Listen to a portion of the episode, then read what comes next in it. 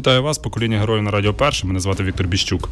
Сьогодні ми спілкуємося з військовослужбовцем Збройних сил України, головним сержантом роти одного з батальйонів 125-ї бригади територіальної оборони Валерієм Шажком, ультрамарафонцем, тренером та координатором бігового клубу «Шепшина Ранклаб» до війни. Валерію, доброго дня, слава Україні! Доброго дня, героям слава!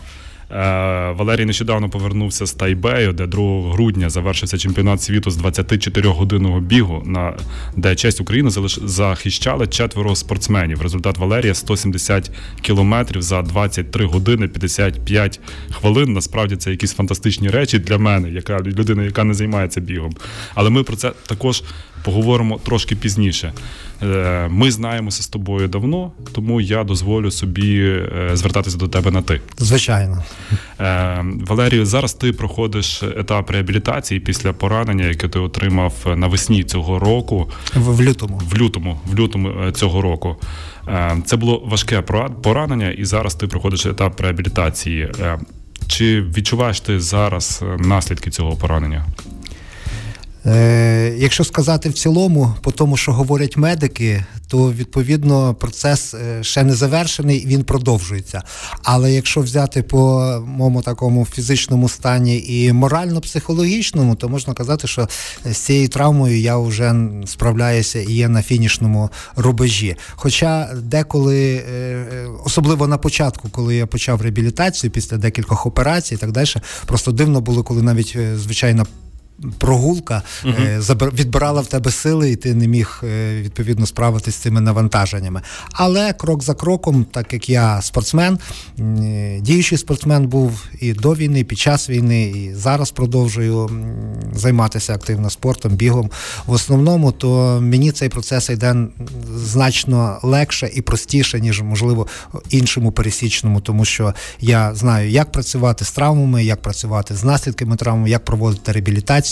Ну і велике значення має психологічний настрій до того, як справлятися з тою чи іншою проблемою. Отже, пунктик номер 1 користі, які можуть винести наші слухачі, то це те, що займатися спортом, це завжди плюс, це завжди допомагає, навіть на війні. Звичайно, завжди плюс, завжди допомагає, завжди на війні.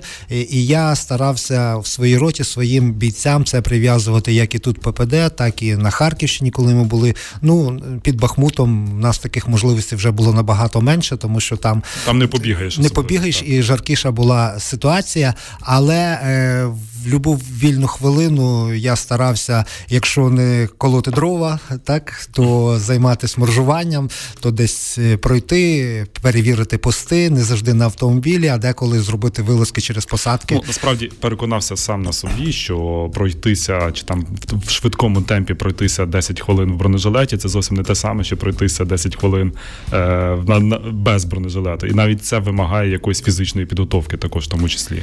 Однозначно, і я старався готувати своїх хлопців, ще перебуваючи в ППД, я просто одягнув повну амуніцію з повним БК, тоді ми зайшли в столову, де були ваги, і ми скинули це все, що є. І це вийшло більше 20 кілограм. Це не враховуючи ще додаткове навантаж, яке треба нести. Тільки бронежилет, автомат, боєкомплект, каска. Саме необхідне, що це плюс 20 кілограм. А якщо взяти ще бойовий рюкзак, баул, з яким приходилось заходити на позиції, то до тих 20 додавалося ще добрих 20-30. А дуже часто потрібно це робити в швидкому темпі? В швидкому темпі, пробіжками, по окопах, по вузьких окопах, по цих. І це тоді давалося в знаки, коли перекур, зупинка, а зупинятися. Тому займатися спортом, це завжди допоможе. Фізична підготовка завжди допоможе в будь-якій справі. Чи можеш ти розповісти обставини поранення? Чи для тебе це комфортно говорити про це? Звичайно, зараз уже по тому часі, що пройшов, ми про це можемо говорити. У мене було кульове поранення в ліве передпліччя, це майже це поряд серцем. Притул. Ну так, якщо чуть-чуть в сторону, але Спочатку був, звичайно, шок, больовий шок, який ти фактично нічого не відчував, я не втратив несвідомість, нічого, продовжував вести певні дії для того, щоб убезпечити своє життя надалі і викликати підмогу, і евакуацію. Все було зроблено оперативно, знову ж таки, завдячуючи тому, що я вже на даний момент прийняв управління ротою, так як сталося, що мені прийшлося вже це зробити, і безпосередньо близько біля мене і був мій бойовий ротний медик, який був хорошим фахівцем. Підрозділ перебував тоді на позиціях. На позиціях, так, безпосередньо під Бахмутом на позиціях Ягідне. Що було далі після поранення? Далі була швидка евакуація. В перший пункт вивезли на трасу Бахмут-Слав'янськ, де чекали швидкі, так як звичайно. Ти був при тямі, при свідомості? Так, при свідомості, накладений турнікет, зроблені ін'єкції, відповідно, обезболюючі. І 5 кілометрів було жахливої дороги на джипі, фактично по танкових коліях, замерших коліях. Оце коли ти на задніх сидіннях справа наліво летів, тому що обстріли були постійні, і треба було швидко подолати цю дистанцію. Так сталося, що на дорозі, де чекають швидкі, забирають уже безпосередньо від автомобіля евакуації в перший пункт стабілізаційний, вже в клініку найближчу. Так сталося, що черга була саме нашого батальйонного автомобіля швидкої, де вже свої ж хлопці тебе прийняли. Швиденько відвезли, в стабілізаційному пункті зробили операцію по фіксуванню апарата зовнішньої фіксації, зафіксували, зробили операцію. Як пізніше я довідався, це були наші львівські лікарі, які були відряджені в той час саме в цьому. І далі евакуація в Краматорськ, Краматорська – Дніпро. Де я ти пригадуєш, яка була перша думка, коли ти зрозумів, що ти поранений? Які були перші думки? Двоякі були думки. З однієї сторони, ти розумів, що ти на якийсь час вже виведений зі строю, з другої сторони, ти розумієш, що ти живий в тій ситуації, що ще не все втрачено. Ну, рука є рука, ну перелом, не знаючи ще важкості перелому, думаєш, руку можна буде полікувати і за деякий час можна буде знову ж таки приступити до несення служби. Але не так то було. Поранення і сам перелом, він надзвичайно складний. І фактично тільки завдяки тому, що була фахово зроблена операція в першому стабілізаційному пункті і продовження лікування в Дніпрі 2 тижні, де робили всі дії для того, щоб загоїти рану, щоб не було зараження і так далі, і тому подібне. І вже операції у нас у Львові, які далі робилися надзвичайно фахово по тому, що було, і по тому, що от буквально вчора я ходив на контрольний знімок і на контрольну консультацію, по тому, що як в мене функціонує рука, ну, всі говорять, що кращого і бути на ту ситуацію. Ти в одному з інтерв'ю, ти, в принципі, і зараз ти оцінював дії і бойових медиків, і лікарів, які тобою опікувалися пізніше на надзвичайно високому рівні. Це тобі так пощастило? Чи, в принципі, підготовка бойових медиків зараз у нас на хорошому рівні? Я хочу сказати, що бойовий медик в нашому підрозділі, конкретно в нашій роті, він дійсно був фахівцем, хорошим фахівцем. Так ще сталося пізніше, що моя родичка, там двоюрідна сестра моєї дружини, була викладачем у нього. І коли вже пізніше вона побачила фотографії і каже, а що, Олег з тобою служить? Кажу, так, він мій бойовий, він один з кращих студентів. Ну це говорить щось про це. Якщо він був одним з кращих студентів, він був одним з кращих реабілітологів в своєму цивільному житті. І він надзвичайно багато робив для бойових медиків взводів.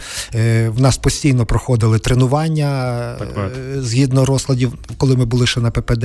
І Олег сам фактично за момент, коли ми були в Бахмуті, під Бахмутом, він біля 50 евакуацій, успішних евакуацій було зроблено них як і наших бійців, так і суміжних бійців, прикордонників і тридцятки, які стояли з нами. І великою заслугою є те, що не більшість з них, а всі з них на момент евакуації вони вижили. Це насправді дуже важливо і, напевно, для медика розуміти, що це працює. Звичайно. Крім процесу реабілітації, процесу лікування, є ще один процес, який дуже сильно важить для пораненого. Це бюрократичний процес. Що ти можеш сказати тут? Що ти можеш, по-перше, порадити? На що звертати увагу самому пораненому, якщо він при свідомості, і його побратимам, які займаються першочерговою евакуацією? Так, є багато моментів. Звичайно, я їх вже знаю досконало, так як проходив сам, і пізніше це все пройшов сам, прийшлося передавати навіть своїм побратимам, які були поранені на декілька днів всього-навсього раніше, але так як вони... Можливо, через те, що вони не мали того досвіду роботи з бюрократичними різними механізмами, і деколи вони запізнювалися. Хоча я сам не завжди йшов попереду. Деякі довідки, які мені були особливо необхідні, форма 5, як ви знаєте, про поранення, я також її отримав набагато пізніше, ніж би мав отримати, бо знову ж там є механізм. Якщо до 30 днів вона оформляється зразу в частині, але тоді, я розумію, нашій частині не було, тому що штаби обстріляні, їм треба було переїжджати і міняти інше місце, то вже після 30 днів цей процес затягується, бо треба вже рапорти від свідків, рапорти від себе, і тоді вже відповідно це все відтягується. Але кожен, якщо хтось чує мене з військовослужбовців і, не дай Бог, отримає поранення, він повинен мати певні прописні істини і збирати від самого початку документи. Від того моменту, коли його передадуть в швидку і буде виписана форма 100, і далі по кожному пункту евакуації ця форма 100 буде продовжуватись. Від виписки, коли він ляже в лікарню, знову ж таки, або в госпіталь, тоді вимагати від військової частини, якщо це поранення було в зоні бойових дій, форму 5 обставини поранення. Знову ж таки, зауважте, що обов'язково в цій довідці було вказано, що це при захисті батьківщини, бо це буде впливати на певні дальші моменти і виплати, зокрема, на виплати, які передбачені, тому що незначне формулювання може додати надзвичайно багато проблем, і хлопці можуть втратити. Це якщо ти контролюєш процес, а якщо поранення важке і ти не маєш змоги цим займатися, як це відбувається? Я знову скажу по своєму досвіду. Я, як і зустрічав в госпіталі або в лікарнях, де я лікувався, багато таких хлопців, біля яких вже були їхні родичі, там дружини, сестри, мами, в залежності від того, хто зміг приїхати і бути присутнім. І тоді вже прийшлося консультувати їх. Якщо немає можливості все пояснити боєць, а деколи привозять таких, що навіть і він може попасти під евакуацію і навіть не знати, з якої він частини. Якщо родичі не знають, хто він, що він, тоді надзвичайно складно це все відкрутити, поки він прийде до свідомості, поки він зрозуміє, де він, що він і так далі. Мені довелося дуже багато консультувати родичів саме таких. Навіть багато моїх знайомих, я був декілька разів на ефірах, і коли бачили, пізніше передавали знайомі, питалися, як це все можна відкрутити. Але основне, щоб я порадив, це родичам всіх тих, хто зараз є на фронті, на передовій, щоб вони мали певний пакетик телефонів тих командирів, медиків, командирів взводів, відділень, рот, з якими вони можуть вийти на контакт у випадку чого, якщо станеться щось з їхнім рідним, а тоді вже відповідно вимагати в них пересилати ті чи інші документи, які потрібні будуть для дальшого проходження справи пораненого і його реабілітації. Насправді дуже добре, що ми вийшли на цю розмову, оскільки однією з цілей цієї розмови я для себе ставив, щоб наші слухачі почули дуже чіткий алгоритм, що робити, якщо ваш рідний чи близький поранений. Уявімо собі, давай так дуже на такому прикладному випадку. Вам телефонують і кажуть, що ваш, не дай Бог, чоловік лежить поранений в госпіталі в Дніпрі. Приїжджайте. Що потрібно робити? Потрібно їхати. В першу чергу, я розумію, що цей чоловік, він без свідомості, і з ним немає. Потрібно їхати. По тому, як вже приїхати, відповідно, потрібно звернутися до лікаря лікуючого, щоб він дав відповідні виписки, що його прийняли на лікування, форму 100, якщо вона така є, так? І ці документи потрібно передати уже відповідно військову частину. Тому що на той момент вони можуть і не знати, вони можуть рахувати його, якщо його евакуювали, наприклад, інший якийсь суміжний підрозділ, так як часто траплялося, що наші медики евакуйовували тих хлопців, які були з інших підрозділів, але вони стояли пліч-опліч з нами. І тоді, відповідно, повідомити, якщо вони ще не знають, що от такий-то боєць, є там-то і там-то і там-то, ось його виписочка з того, що він прийнятий на лікування, ось його форма 100 і так далі. Щоб повідомити частину. Для того, я кажу, потрібно мати номера телефонів чи побратимів, які далі дадуть хід, чи безпосередньо, хто тут важливий, як командир взводу, командир роти, медик, бойовий медик роти або взводу, начмет, якщо ми говоримо за батальйон і вище. Так. І відповідно тоді вже не буде зволікань із оформленням його справи, з випискою довідки форми 5, для того, щоб на основі цих первинних документів і виписки з госпіталю, лікарні, де буде класифіковано важкість травми, тобто чи це важка, чи це легка травма, це знову ж таки впливає на подальший хід виплат для даного бійця. І, відповідно, далі вже при кожному його, тому що ми розуміємо, що напередку, в передових стабілізаційних лікарнях довго не тримають. Там зробили необхідну операцію, тому для того, щоб стабілізувати, стабілізаційні, і далі відправляють в лікарню десь поглибше, там Краматорськ, для прикладу, в Дніпро. Там також дивляться, якщо травма дозволяє евакуювати і транспортувати даного бійця далі, його стараються перевести сюди, в госпіталі по спеціалізації травми, там, на Західну Україну, Рівне, Житомир, там, подалі від лінії Львів, так, Ужгород, Тернопіль, подалі від лінії, де спокійніше можна буде продовжувати спочатку лікування, а тоді вже реабілітацію в тих санаторіях, які є неподалік цих обласних центрів. Як відбувається нарахування виплат зараз? Для кого? Для поранених. Для поранених. Значить, ти добре, що ти акцентував, важко поранений. Значить, згідно закону України і відповідно певних нормативних актів Збройних сил України, важко поранений у зоні бойових дій, йому зберігаються виплати, як із зарплати, тобто грошове забезпечення, це як ніби в розмірі 21 тисяча зараз. Так, від 21 тисячі в залежності від посади. І додаткове грошове забезпечення, якщо ми говоримо за передок, це є 100 тисяч. На весь період лікування і реабілітації важко пораненого, я ще раз наголошую, важко поранено, ці всі виплати зберігаються незалежно від терміну, скільки буде проходити лікування. Тобто, якщо це рік реабілітація проходить, то рік... Якщо це лікування і операції, реабілітація, вона потребує року, значить це буде проходити протягом року. І незалежно, чи воно переривається, чи не переривається, тому що якщо, наприклад, стало краще бійцю, він вже подумав, що все, і знов загострення пішло, він пішов на лікування цієї ж самої травми, все далі продовжуються виплати і зберігаються. В нашій розмові ти закцентував увагу на тому, що в довідці повинно бути вказано, що поранення отримане при захисті батьківщини. Чому це важливо і на що це впливає?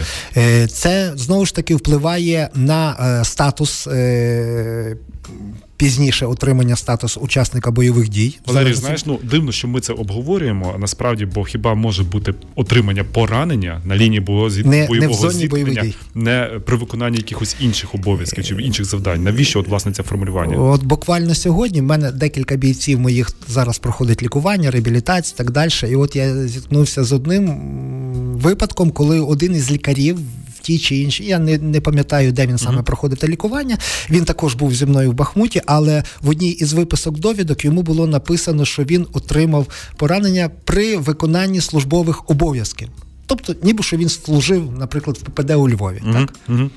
І все, і це багато тепер вирішує. Це була помилка? Чи це була помилка. Це була помилка, можливо, і він спочатку не дочитав. Проходить час, і коли зараз йому заключні документи проходження ВЛК, ІМСЕК, і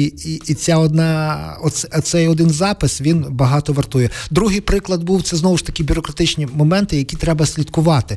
Кожна людина, я не кажу, що спеціально зроблено. Тож одному із моїх побратимів під час чергового проходження ВЛК по продовженню лікування, тобто не вказали ступінь поранення, не важке, а просто поранений. При захисті батьківщини поранений, там ступінь легка.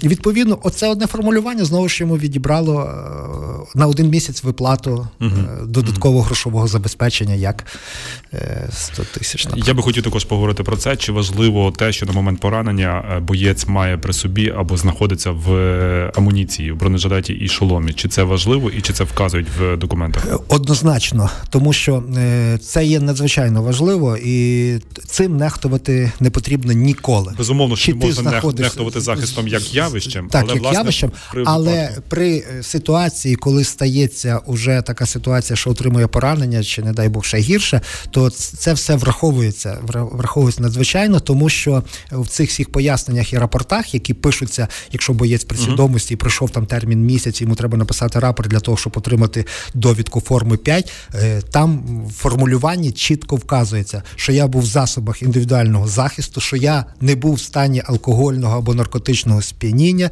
і так далі, і тому подібне. І це можуть засвідчити інші твої командири або твої побратими, які були з тобою.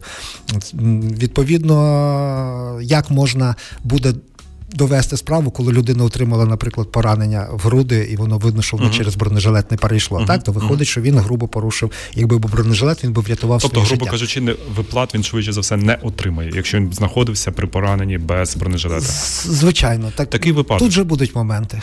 Такий випадок також ми проговоримо. Не дай Бог, звісно, ми проговоримо такі критичні ситуації, але от боєць знаходився не на бойовому чергуванні, на позиції, а умовно кажучи, в штабі за 10 кілометрів від позиції, і прилітає снаряд, розрив, поранення. Що тоді? В нас були такі ситуації, так як я говорив, в один із масових обстрілів під Бахмутом саме попав наш штаб. Якщо ми говоримо за штаб батальйону, то він знаходиться в зоні бойових дій. Він не може знаходити, тобто наш штаб батальйон. Я маю на увазі, чи за 5 кілометрів чи формулювання є фраза про те, що при виконанні обов'язку по захисту Батьківщини. Так, звичайно, тому що наш штаб був за 5 кілометрів від нашої передової лінії, тобто батальйонний штаб під Бахмутом. Ми розуміємо, що це постріл навіть звичайно. Міномета 60-й міномет, він може туди дострілити. Ми говоримо, і ти називаєш велику кількість документів. Форма 5, форма 100 і так далі, так далі, так далі. На твою думку, от людина, яка пройшла все це, чи можна це якось спростити? Бо з одного боку ми розуміємо, що і пораненому, і його родичам зовсім не до того, щоб збирати документи, і так само, як побратимам, які ведуть бій. З іншої сторони, ми розуміємо, що все-таки це гроші і немалі гроші. Як це все спростити, і чи це можливо, в принципі? Віктор, хороше запитання. Якби ти побачив мою папку, от за цих 8-9 місяців, так, я досить скорпульозно кожну довідку, кожну виписочку, кожен рентгенний знімок, кожен запис, я це все, відповідно, файлики акуратно складаю. Не кожен має, можливо, такий підхід до документів, хоча я ще раз наголошую, що поки нічого не помінялося, і оце все вимагається, це все треба робити. Можна його... Так, можна. Можна тільки за того моменту, коли воно буде цифровізовано, десь заведено в якісь комп'ютери. Хоча навіть воно заведено, коли ти кожен місяць проходиш на проходження ВЛК по пораненню, продовження відпустки. Все рівно ти готуєш той самий пакет документів, тільки дата поміняється, Валерій, як і в бумажному, так і в електронному вигляді. Я маю на увазі не з точки зору кожного окремого військовослужбовця, а з точки зору державних управлінських рішень. Чи можна це все якось провести в електронний варіант? Не можна, а потрібно. Це потрібно проводити, тому що навіть вже так, якщо ми говоримо по систему сімейних лікарів і так далі, Хелсі, воно ж всі документи, воно ж працює. Те ж саме потрібно і заводити на військових для того, щоб куди б ти не попав, який би ти, так як рентген знімок, так, він має свій штрих-код, свою класифікацію, і в яку б ти клініку не попав, ти даєш їм цей код, і вони бачать. Так само повинні бачити справу кожного військовослужбовця, хай ці будуть документи скановані, просто як такий файлик, де буде від самого першого документу, який ти отримав, до самого останнього, коли ти проходиш реабілітацію. Я розумію, що це процес непростий, складний, але до нього треба йти, так як по цифрових документообігах ми впереді всього світу. Так що і тут треба щось робити. Щоб завершити цю розмову, власне, про наслідки поранення, 3 страшних абревіатура, страшна абревіатура для кожного військовослужбовця – це ВЛК. ІМСЕК, відповідно. Що ти можеш сказати тут? Які твої особисті враження по проходженню ВЛК? Я ще не дійшов до... Тобто я вже починав проходити ВЛК, але як тільки починав, мене знову ж повертали, тому що профільний спеціаліст, мається травматолог, він бачив, що ще рано і є ще час на те, щоб рана більше заживилась і там забрати ці конструкції, які ще тримають там локоть або інше, то відповідно я знову ж повертався в відпустки і на реабілітацію. Сьогодні, знову ж так сталося, сьогодні з двома бійцями спілкувався, які проходили ВЛК. Процес, можливо, саме ВЛК, воно проходиться, але прийняття рішення затягується. Угу. От пройшов мій боєць ВЛК, а рішення отримав через 2,5 місяці. Угу. А що він робив цих 2,5 місяці? А 2,5 місяці він знаходився в лікарняному закладі, ніби як продовжував лікування. Є різні варіанти, коли ти можеш в ППД чекати, там, в пункті постійної дислокації, можеш чекати, якщо в тебе нема обмежень, що ти обмежено придатний, можеш навіть чекати рішення того ВЛК, знову ж таки, в зоні, де зараз знаходиться твоя частина, можеш чекати за рішенням, знову ж таки, в залежності від травми і так далі, можеш чекати його вдома. Це правда, що і зараз для того, щоб отримати скерування на ВЛК, потрібно відвідати штаб частини. Тобто, умовно кажучи, якщо ваша частина в Харківській області, то ти мусиш поїхати в Харків для того, щоб отримати скерування і вернутися назад на ВЛК. Це залежить від, знову ж таки, від командування частини. Якщо частина має можливість, ти можеш прийти в ППД, написати всі рапорти, відправити в частину, і вони завіряються, і пізніше присилається тобі, це не є обов'язково. Деякі, я знаю, що деякі частини для деяких командирів частин, батальйонів та далі є це принципово.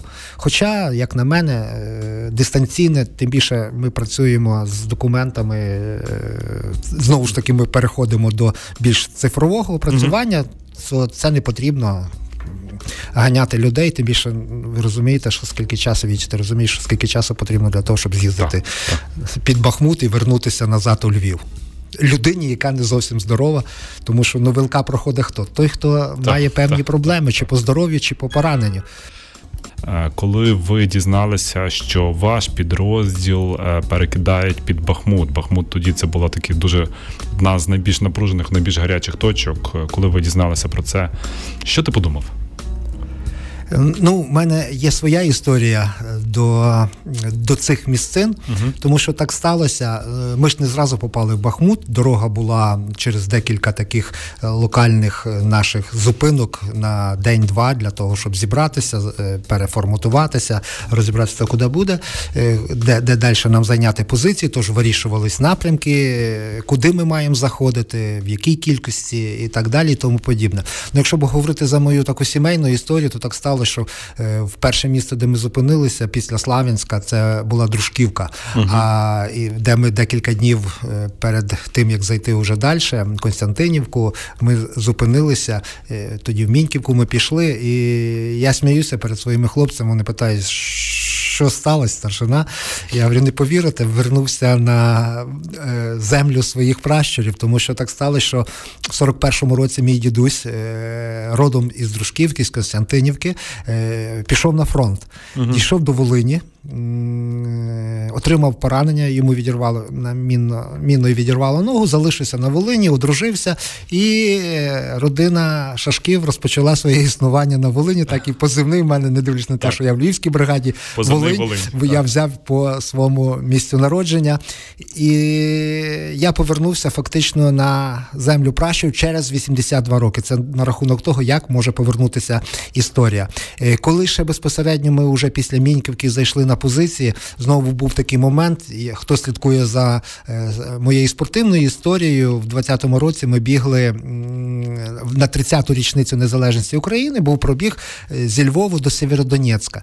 І от саме в тому місті, де зайняла позицію моя рота, де я заводив своїх хлопців, нас зустрічали бахмутські велосипедисти, ми вже фінішували фактично, нам залишилось ще до Бахмут і тоді Сєвєродонецьк, нас саме в цьому місті зустрічали велосипедисти з прапорами всіх областей, які ми пробігли, там з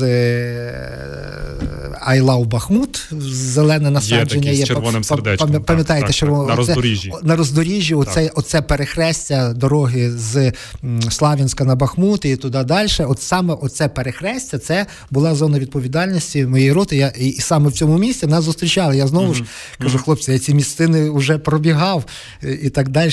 Я трошки орієнтуюся. Тобто, і саме як ти і твої побратими, ви ж їхали тоді, бригада територіальної оборони зі Львова їхала в одну з найгарячіших точок війни. Як ви пояснювали собі, що ви там будете робити? Тобто питань було більше, ніж відповіді на них. Але так як завдання були поставлені і ми зайшли на позиції, попередники наші коротенько передали нам всі небезпечні напрямки, звідки слід чекати і штурму, звідки і працюють вогневі точки, звідки йдуть танкові обстріли, звідки йдуть обстріли із артилерії, далекобійної артилерії, звідки прилітають КАБи, ПТУРси і все інше, то фактично першим завданням рекогносцировки ми провели це ще спочатку без особового складу, тобто день-два нам зайняло на це, щоб прийняти ці позиції, але вже коли безпосередньо почали заходити, от тут вже ми зрозуміли, для чого треба була вся попередня підготовка, так? Для чого треба фізична витривалість, коли ти на собі несеш все, що тобі необхідне для того, щоб закріпитися на позиції і далі її тримати. Не завжди могли вчасно нам довести якісь продукти, з боєкомплектом тут питання було зняте, тому що в будь-якій ситуації або на собі несли, або проривалися на пробитих шинах, і це все довозили до наших точок.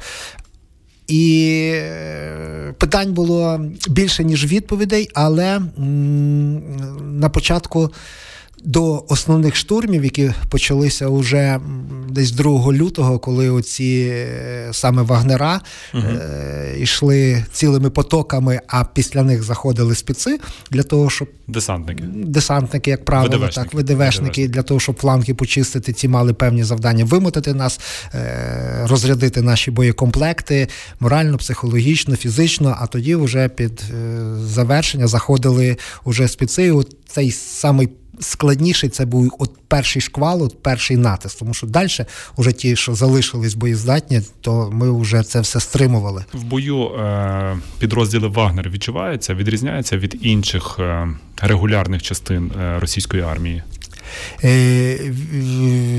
Відчувається, звичайно, відчувається, тому що особливо вагнера, які були набрані із зеків, в них завдання також було, вони ж теж непрості люди, вони пройшли певні роки тюремного заключення, і вони теж боролися за те, щоб вижити. І дуже багато було ситуацій, з цих ситуацій, навіть під яку я попав, це ті, які проривалися для того, щоб потім передягнутися і десь назад втікти і так далі, і тому подібне. І висновок такий, що їх, коли відправляли на нас, ну нормальна людина себе так вести не може, тому що іти відкрито штурмувати позиції, що ти знаєш, що там є, тебе чекають, і йти хвиля за хвилею. Переходячи через трупи твоїх попередників. Твоїх побратимів, яких також багато було, тому що, так багато було, за нашими розвідданими, якщо наша рота там, наприклад, ми знаємо чисельність роти, то за 5 днів на нас були хвилі до 100 чоловік 5 разів. Привозили, вони спускали. Півтисячі. Так, і вони мусили на нас іти, не тільки на нас, а й прикордонників, і інші там суміжні підрозділи, які з нами стояли, і нам прийшлося оцей шквал весь стримувати. Які висновки можна зробити? Знову ж таки, двоякі. По-різному в цій ситуації, по-різному справлялися хлопці, але єдине, що я можу сказати, що ні один із наших бійців, він не залишив свої позиції. Він залишився там, але він позиції не залишив. Так, були ситуації, коли десь когось треба було приводити до відчуттів, десь хтось міг тільки робити те, що зануритись в окоп і набивати магазини, подавати магазини, боєкомплект, споряджувати. Десь хтось творив просто чудеса. І знову ж таки мій висновок, як і колишнього педагога, оті хлопці, які були шибайголовим, яких десь більше тут за щось могли би посварити і так далі. Десь вони десь не справляли, десь порушували дисципліну. Там вони проявили себе зовсім інші якості, вони були бійцями. А ті, які були дисципліновані, все інше, десь вони трошечки не дотягнули. Хоча, знову ж таки, я скажу, що в цій ситуації є важливе, тут не можна ризикувати життям, тому що кожну хвилину, кожну годину ти там напередку думаєш, як убезпечити своє життя. І бути отаким... безпечним просто неможливо, тому що просто так віддати найцінніше, що є в тебе, що є в твоїй родині, це є неправильно. Через те ці хлопці, які і зважливо думали за обезпечення своє життя, які виконували всі ці настанови і нормативи, які потрібно були при такому веденні бою, вони, відповідно, виходили з цієї ситуації. І ми могли уже їх виводити тільки тоді, коли вони від холоду просто уже втрачали сили через переохолодження. Тому що мінусова температура в окопах, в низині плюс, в болото, мокрі ноги, і відповідно, а перший шквал нам приходилось тримати цілу добу. Як 2:30 почали, то десь такі... в день, в середині дня вони закінчували. І ми просто виводили хлопців вже, які були сині, як не знати, що від... І слід зауважити, що втрати. Переважна більшість цих бійців це були до 24 лютого 22 року, це були цивільні люди. Так, звичайно. Це були, як я говорю, за нашу тероборону, так, за більшість тероборони також є яскравим прикладом формування таких частин. Я кажу, ці хлопці, які були набрані по оголошенню, тобто, які пройшли добровільно, які мали перед собою бачення того, що вони будуть чітко стояти на блокпостах навколо Львова і захищати Львів, і ніякі гарячі точки вони не будуть. Але так, як говорив на всіх наших підготовках, стрільбах, мотиваційних виступах наш замкомбрига, він казав, для того, щоб тут не було ноги окупанта, ми повинні його зустріти там, того ж, якщо вони будуть стояти на околицях Львова, це вже буде надзвичайно пізно, це вже будуть обстріли, це вже будуть і так далі. І ясно, що з кожним днем, з кожним місяцем хлопці це розуміли, Валерій, починаючи на Харківщині і продовжуючи. Дякую тобі, що це прозвучало в нашому ефірі, тому що дуже багато і зараз, навіть на другий рік війни, дуже багато мешканців Львова говорять про те, що ось, коли ворог підійде до Львова, ось тоді я буду оборонятися, тоді я вже піду воювати точно. Виправдовуючи, очевидно, свою, не знаю, боягузтво чи ще щось, тому що ми розуміємо, що якби ворог тоді чи зараз підійшов би до Львова, то війна була б, напевно, програна вже. Я дякую тобі за розмову. Насправді, в мене було набагато більше запитань, але ми вже, напевно, продовжимо їх в інших ефірах. Валерій Шажко, головний сержант роти одного з батальйонів 125-ї бригади територіальної оборони, ультрамарафонець, спортсмен, був гостем нашого ефіру «Покоління героїв» на Радіо Перше. Валерію, дякую тобі. Дякую.